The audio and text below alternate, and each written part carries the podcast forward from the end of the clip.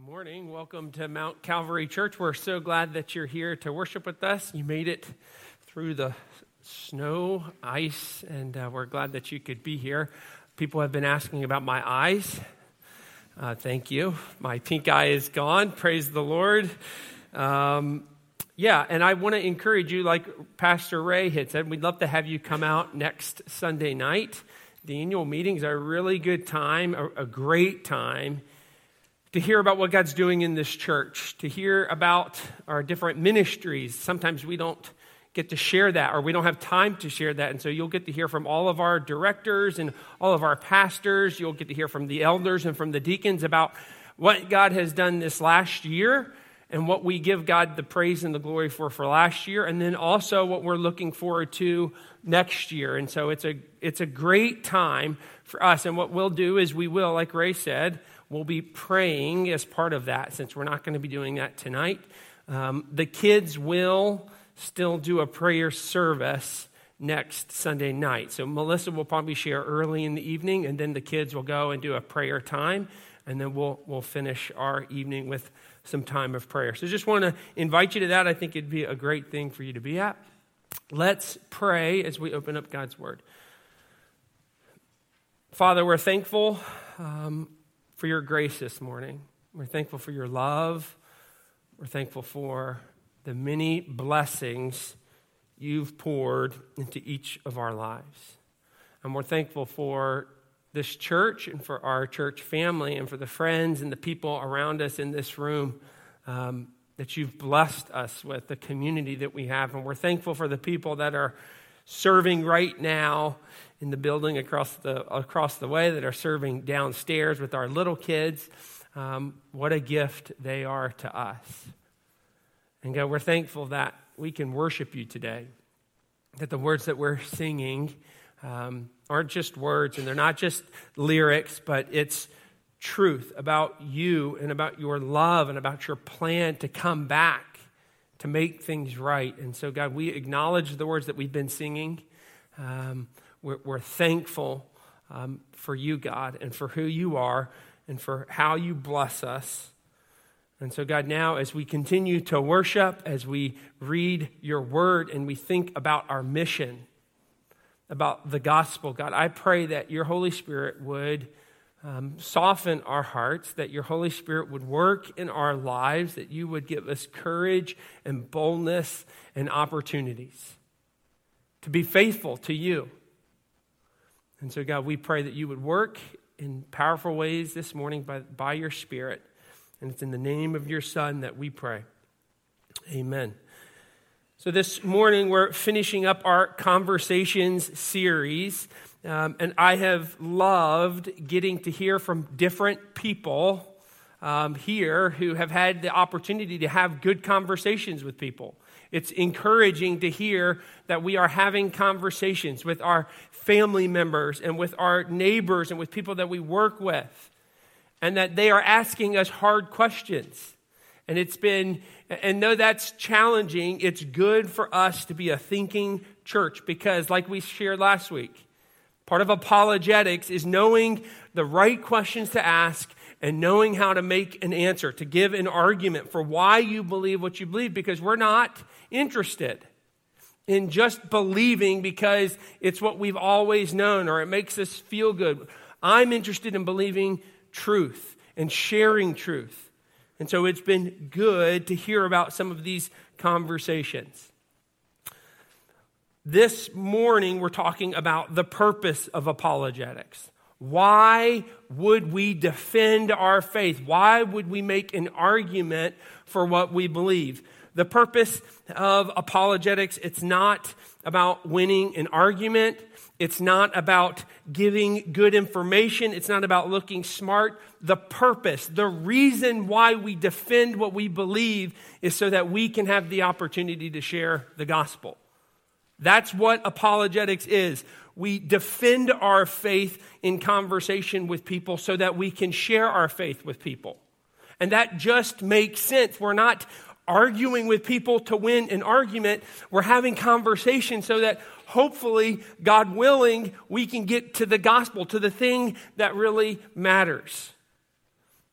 And so this morning we're talking about sharing the gospel, and I want you to understand that, that the gospel, sharing the gospel, is the tool belt that we're, that we're wearing.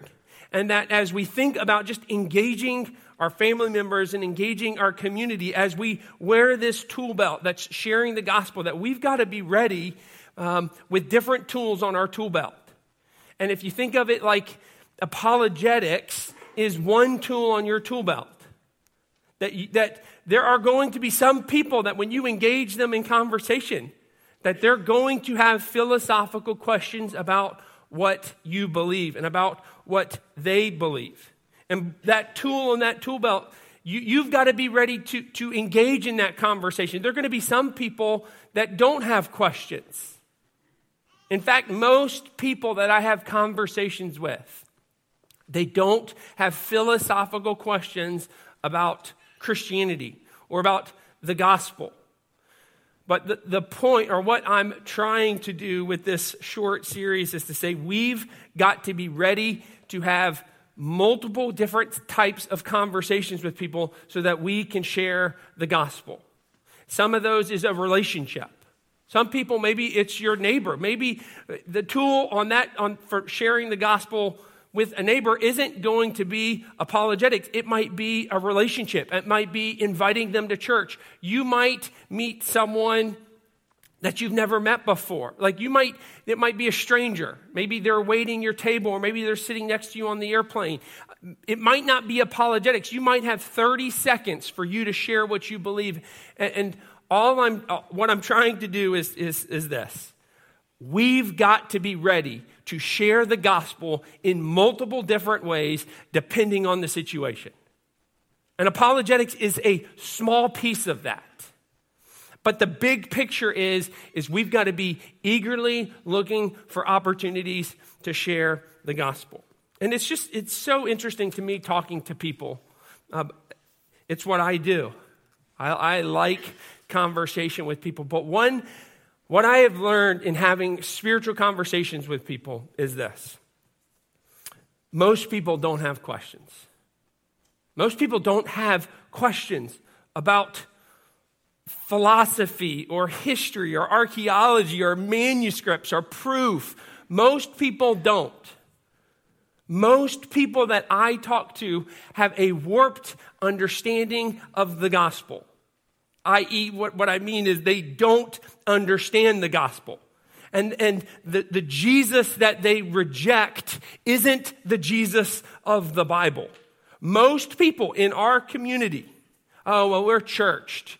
They've gone to church. It's a Christian community. Not in, the, not in my experience in having conversations with people. Most people have no idea what the gospel is. And they are looking, they're waiting to hear, to have someone give them a clear presentation, a clear, um, verbally telling them this is the gospel. This just happened a few weeks ago to me. I was talking to a, a single mom.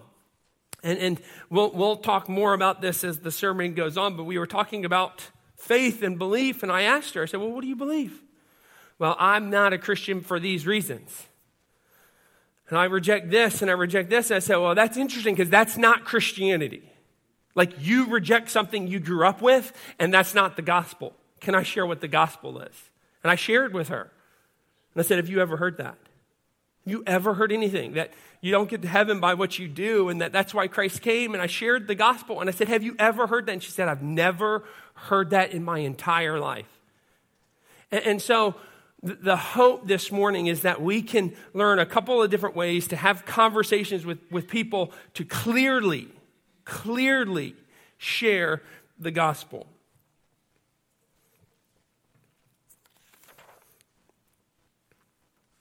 So, two things that I want to do. I want to look at our primary responsibility, and then I want to look at how we do it pray, pursue, and share. The primary responsibility. And, and this, I mean, I, I almost thought this could go without saying, but it can't. Usually, the last thing someone says to you is the most important thing. The last thing someone says to you is one of the most important things. My wife went out of town this weekend. It's like, oh, good. What could go wrong? pink eyed dad and a snowstorm and three kids. And the last thing she said, I've got the meals ready for you fruit, vegetables, feed the kids, the meals we've got, I've got ready. We've got it all. She made it really easy for me. She, she, it's important. Caroline has eye drops. Now, she didn't get pink eye, but she had other eye problems. Don't forget the eye drops, Matt. Okay? I can handle that. The last thing someone says is really important. And what's really cool about Christianity is we've got the last thing that Jesus says. That we can read this and we can see exactly what Christ is telling us. We've talked about Matthew 28 before. Okay, this is the resurrection of Jesus. And I, I won't spend too long here, but the scene in Matthew 28 is um, it's pretty mind blowing. I mean, if you just think about these disciples, what was going through these disciples' minds? Everything they thought was going to happen with Jesus did not happen.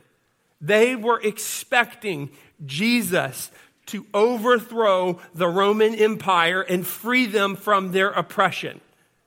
That's what they're expecting, even though Jesus had told them over and over and over and over again, that's not what I've come to do. But they're still so set on it. And then this Messiah, Jesus, who they fully believe in, he dies. And the low point of these disciples as they come to terms with the fact that this isn't what we were expecting. Our Messiah has been brutally murdered. Yet you pair that with all of a sudden resurrected Jesus appears. So the low of your expectations just being completely shattered to the high of Jesus is alive and now he's talking to us.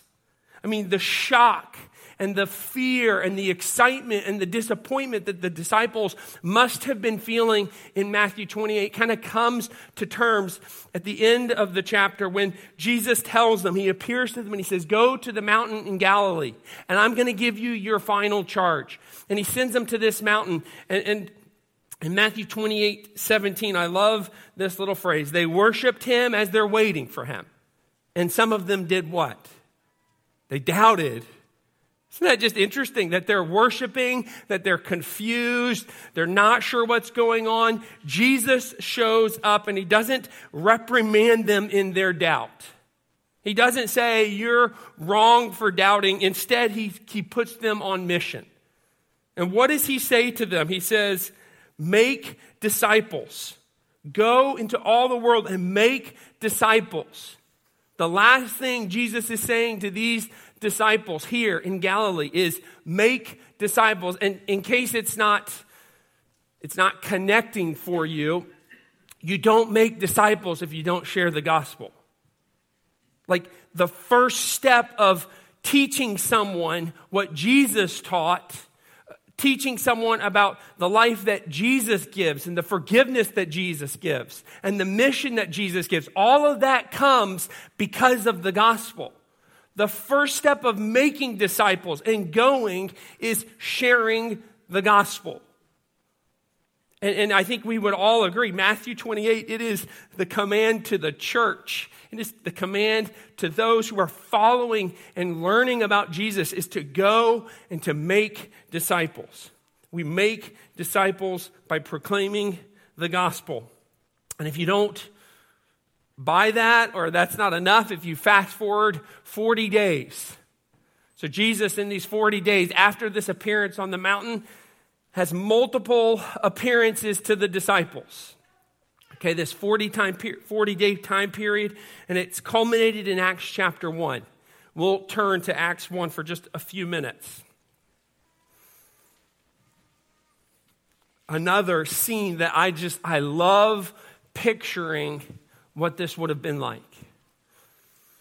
Jesus is appearing to them one final time before he ascends to heaven.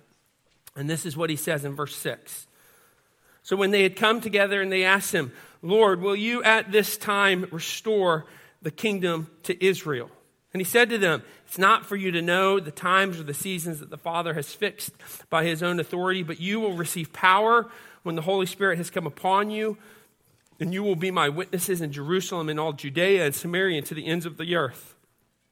And when he had said these things, they were looking on, and he was lifted up, and a cloud took him out of their sight. And while they were gazing into heaven as he went, behold, two men stood by them in white robes and said, Men of Galilee, why do you stand looking into heaven? This Jesus who was taken up from you into heaven will come the same way you saw him go into heaven. I mean, what, what a scene. What a scene. Look at verse 6. What a disappointing question. Think about this question. The disciples are having this final conversation with Christ, and they've got one more opportunity. And look at the question they ask Will you at this time restore the kingdom? Like, what are you talking about? You've got it all wrong. They're still focused on Jesus overthrowing Rome. Like, is it now? Like, we can't wait we're ready for it. Is it now, Jesus, that you're going to fix this oppression? But Jesus says, no. Now, let me say it again to, for you. You will be my witnesses. You will represent to the world what you've learned about me.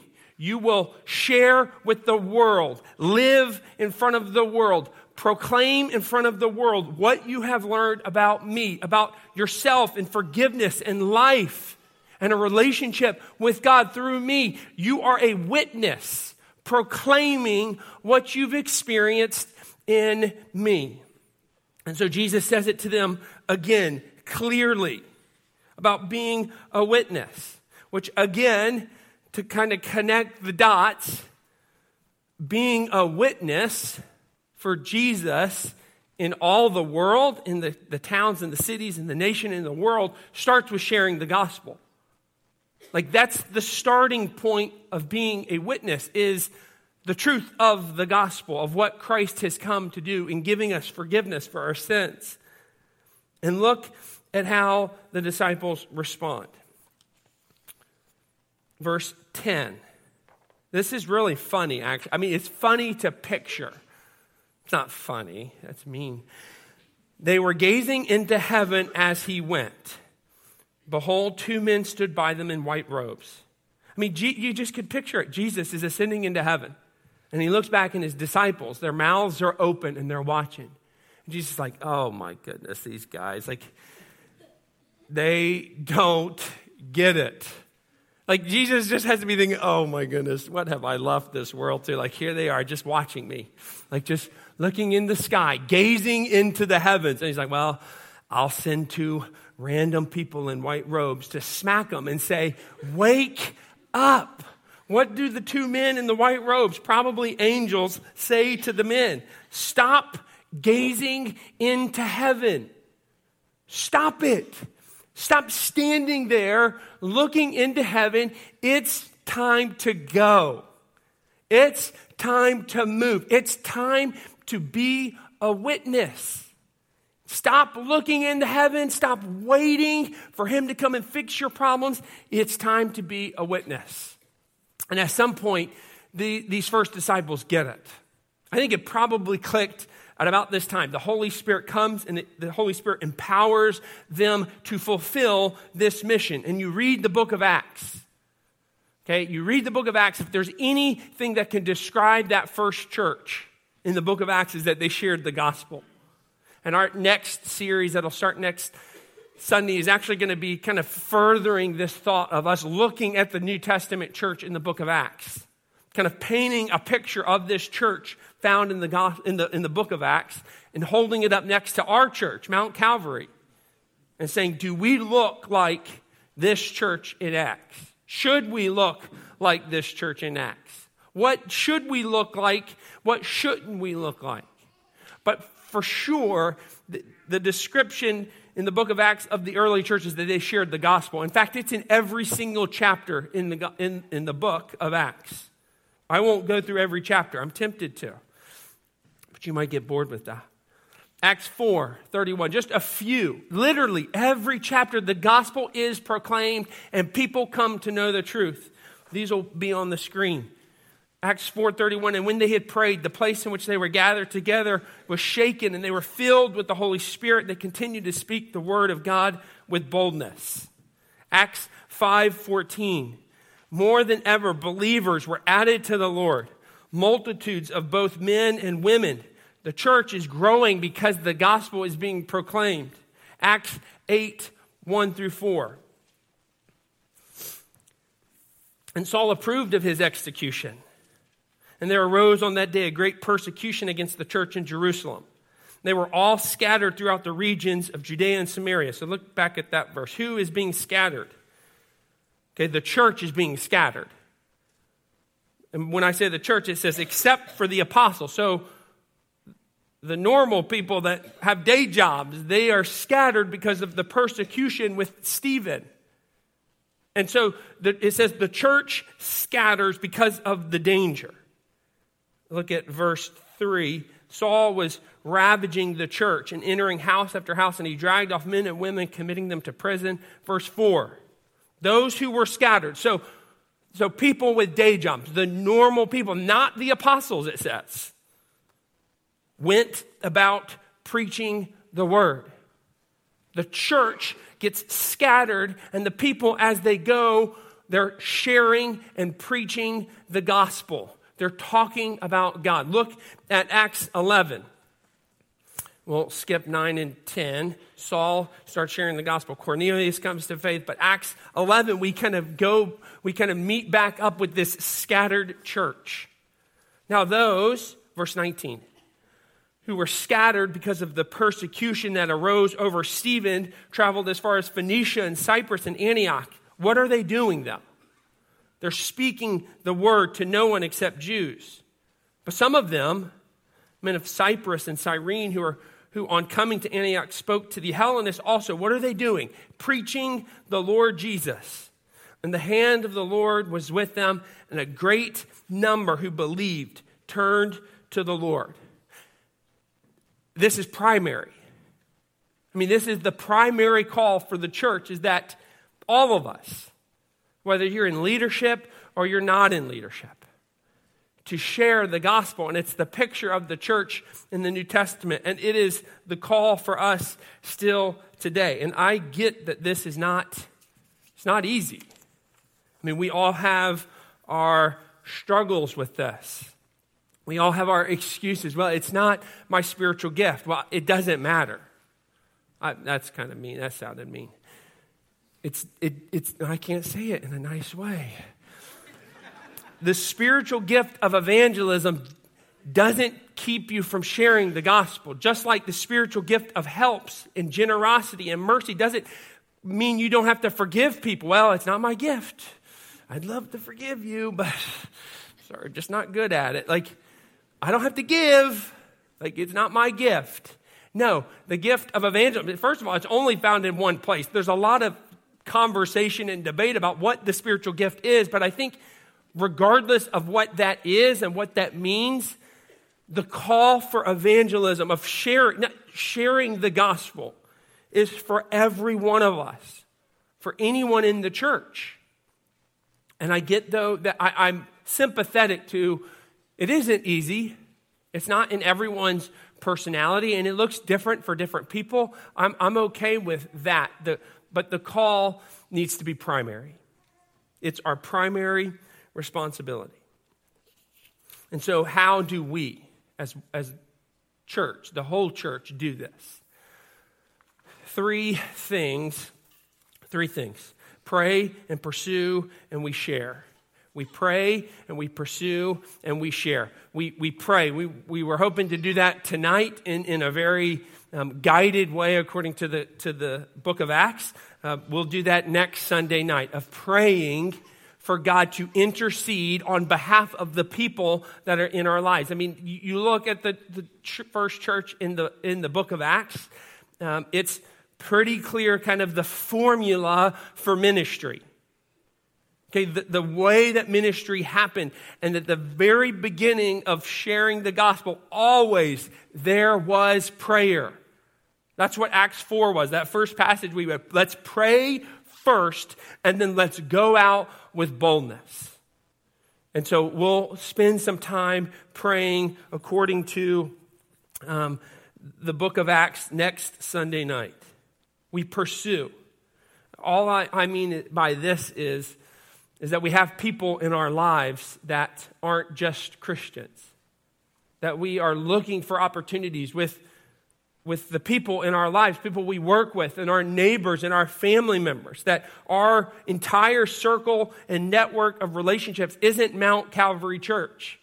And it's not Mount Calvary Christian School, that we have connections with people that, that don't hold the same beliefs as we do and that we're intentional about getting out of this, this, these ministries here and that we are pursuing relationships with people who don't think and believe and act like we do.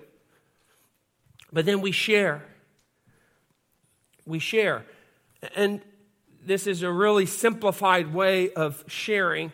And I just want to kind of stay, say as I start that sharing looks different for depending on who you're talking to. It, it, sharing the gospel looks very different. But at some point in a close relationship or with a stranger, the gospel has to be proclaimed. Like being friends with someone, we talked about this with apologetics. Bringing someone cookies, that's nice. But the cookies aren't going to lead them to Christ. They're, they're probably not that, no, they are probably really good, but they're not that good. At some point, no matter what the relationship is, no matter how long you've known them, at some point, the gospel has to be proclaimed. And so, what we're really focusing on is how to have the gospel conversation. But I just want to say that it, it looks very different depending on the relationship. Like, I invited the, the, um, the person who makes me coffee a lot of times at Starbucks, like way too much, probably. And I invited her, and she came to church a couple months ago, and it was like, and that was great. But at some point, you've got to share the gospel. Like, it's great to invite to church, but then the follow up conversation is well, what'd you think?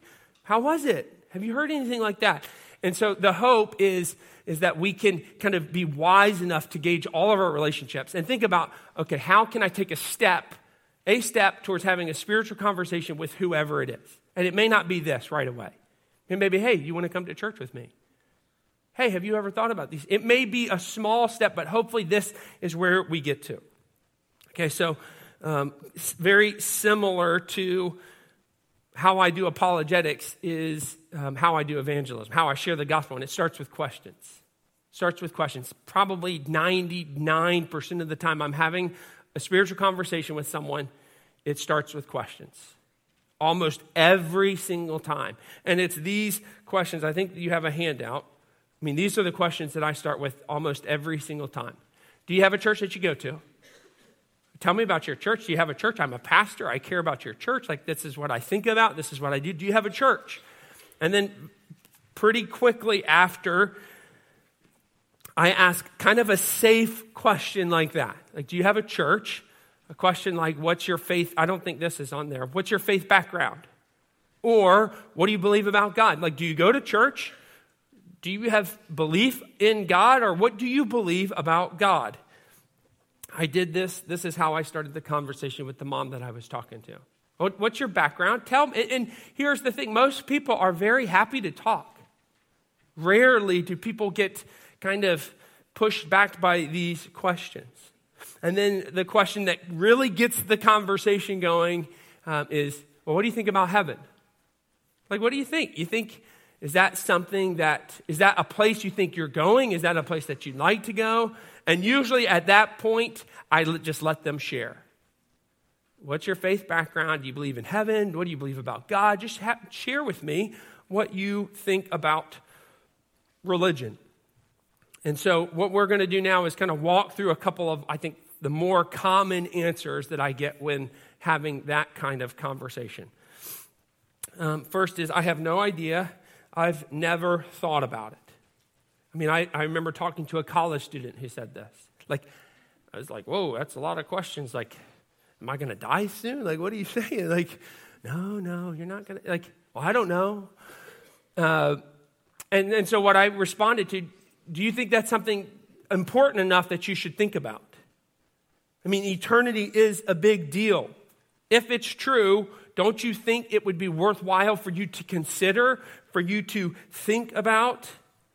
And then I say something like, Well, can I share with you some of my thoughts about eternal life, about eternity, about heaven? If you haven't thought about it, would you be interested in hearing what I think about it? And again, most often the answer is, Yeah, sure, that's fine. I'd love to hear more. The most common, I mean, and it's not even close, is this next one. I feel like I've been good enough. I've been religious, religious enough that it's going to work out in the end. Usually, it's not in that statement, but usually it's, I think I've been good. Not like I am good enough. It's usually like, yeah, I think, yeah, I think so. I think I've done enough. And they start thinking about other people that aren't as good as they are. Like, I, yeah, I think I've been good enough. God's, God's good and God's loving. And I feel like at the end, it's gonna, it's gonna probably, it probably is gonna just work out. Um, all the time, all the time, religious people who have sit in churches their whole lives, this is the answer I hear often, often. And it's maybe it's surprising, it's really sad that this is what people think. That if I just I feel like if I'm good enough, it, it's going to cover over my mistakes. And then, plus, God is good. It's going to all work out in the end. And so, here are the questions that I ask Really, what if the standard of being good was perfection? So, and I, because uh, Jesus says in Matthew 5 to be perfect as the Father is perfect. And so I, it's like a hypothetical situation that I throw out. Like, if the standard was perfection of, for your goodness, how would you line up then? How would you meet? And, and everyone would say, oh, wow, well, nobody's perfect. Like, you're, like, I know, nobody's perfect. Or I say, well, what if the standard of goodness was just the Ten Commandments?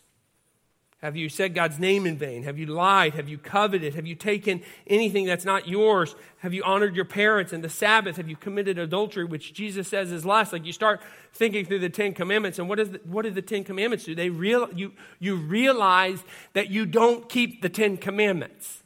And, and really, what you're trying to do is you're just trying to set up that your good deeds can't get you to heaven. But not only that, you're trying to set up, and this sounds weird, you're trying to help them to see that they're not as good as they think they are. I mean, if we're being honest. And I usually say, like, I fail in all those areas. I've done all those things. All of us have messed up. And I think if we're really honest with ourselves, we'd all say, yeah, like, I do some good things, but at the end of the day, I'm, I'm done a lot of bad things. And I say, and God's perfect. And the standard is perfection. And so then they're starting to think, oh man, oh no, oh no. Like we're in trouble. Like it starts for them to realize that, okay, like that does make sense. Or the, the last question, and it depends on the conversation. But if we could be good enough to get to God, why did he send Christ? Like, what does Christ's death on the cross have to do with our relationship with Him, if we can get that by being good, why would He come and why would His Son be killed on the cross? And again, the hope is, is that we can have, as we have a conversation, we can kind of pave the way to the significance of the cross. The, the, another very common answer I don't see God as judgmental, but gracious and forgiving. God's forgiven me. Where did you learn that about God? I mean, how do you know God's like that? Like, where? I'm just curious. It's usually it. Like, where did you get this religious system and belief from? How do you know that? And I typically will say something like, my everything I believe, the only way that I can know it is through the Bible. And I because I believe it's God's word. And it teaches me how to, how to get to God, and that's not in God's Word. Has God forgiven everyone, even those who've done awful things? Really, what you're trying to do is you're ha- trying to have a conversation, asking questions, asking questions about their beliefs. They may have pushback. They may have, well, I don't believe in the New Testament. There may be all, there's so many different ways the conversation can go. There really is. And so it's hard to kind of share kind of a general overview. But here's the questions that I have. And typically, what I'll do at some point is say, Can I share with you what I believe? Like, thank you. Like, that's really good to think about how you get to heaven. And can I share with you what I've come to understand according to the scriptures? And so that's what I do to close. Here's a couple of things as we wrap, wrap up. I mean, I've shared these before. Let's put up the next slide the G O S P E L. Um, when I'm, like when I was talking to the single mom, I don't pull out my slide for the G O S P E L and I don't read these to her. Okay, that would be, it would just not be very conversational. But these are the things that should be included in a conversation with someone about the gospel. That God wants us to be with Him, but our sin separates us from Him. Sin that you've just established in a conversation is very real and that by being good, you can't get to God because that's why He sent Christ. That's why He sent Christ to pay for the forgi- pay for our sins, giving us forgiveness, and that anyone who trusts in Christ alone can have eternal life. And, and typically, I'll share about my story. And I did this with this mom. I said, Well, you know, I didn't grow up going to church.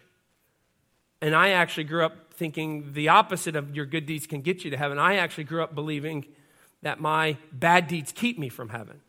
My bad deeds are so bad that God would never want anything to do with me. And I shared with her how I was so guilty by the things that I've done. And that the first time I heard that Christ came and he died to forgive me and that he didn't care and that he loved me anyways. And so I shared with her just a little bit about what God's done in my life. And then I asked her, I said, Is there anything keeping you from placing your trust in Christ right now? She wasn't ready. She wasn't ready. Her kids were running around. It was crazy. It was like, ah, like they were throwing crayons. Like it wasn't, she had questions. She wasn't ready. But at some point, you encourage, what's holding you back? Would you like to, to put your trust in Christ right now. You could do that with them. You can just encourage them. It's just talking to God. It's just telling God that you do believe these things, that He did these things on your behalf. And if they're not comfortable with that, you can certainly pray with them. Here's my encouragement is be ready to ask questions, be looking for opportunities, and may we be a church. May we be a church that is faithful to the primary responsibility. God's responsibility for the church has not changed. And it's not just for the professional, the pastors and the elders and the deacons, it's for all of us. And wherever you are, wherever you find yourself, maybe you haven't been a Christian for a long time, or maybe you're introverted, or maybe whatever it is, be praying for a step that you can take with the power of the Holy Spirit to have a spiritual conversation. Have a question ready. Let's pray. Father, we're thankful that this is the, the gospel truth. And as we think about the gospel, it, it reminds us of what you've done for us. The gift that you've given us by forgiving us for the wrong things we've done, fixing the problem that only you could fix. And it causes us, it causes me to just be so thankful, grateful for who you are, for what you've done for me. The path that I was headed was such a, was such a bad direction. But God, you came and you saved me. And it's true for all of us. God, I pray that as we reflect on what you've done on our behalf and for us, that this passion, this compassion would, would well up outside of us, that we would be bold enough and courageous enough to ask a question of someone, to have a conversation, to take a step towards having a spiritual conversation. And that might be just inviting them to church. It might be just having someone over for dinner, but it might be asking someone about their faith background. But God, give, um, give us all discernment, give us wisdom how to be loving and how to be wise and how to be bold and to be able to do all of those at the same time.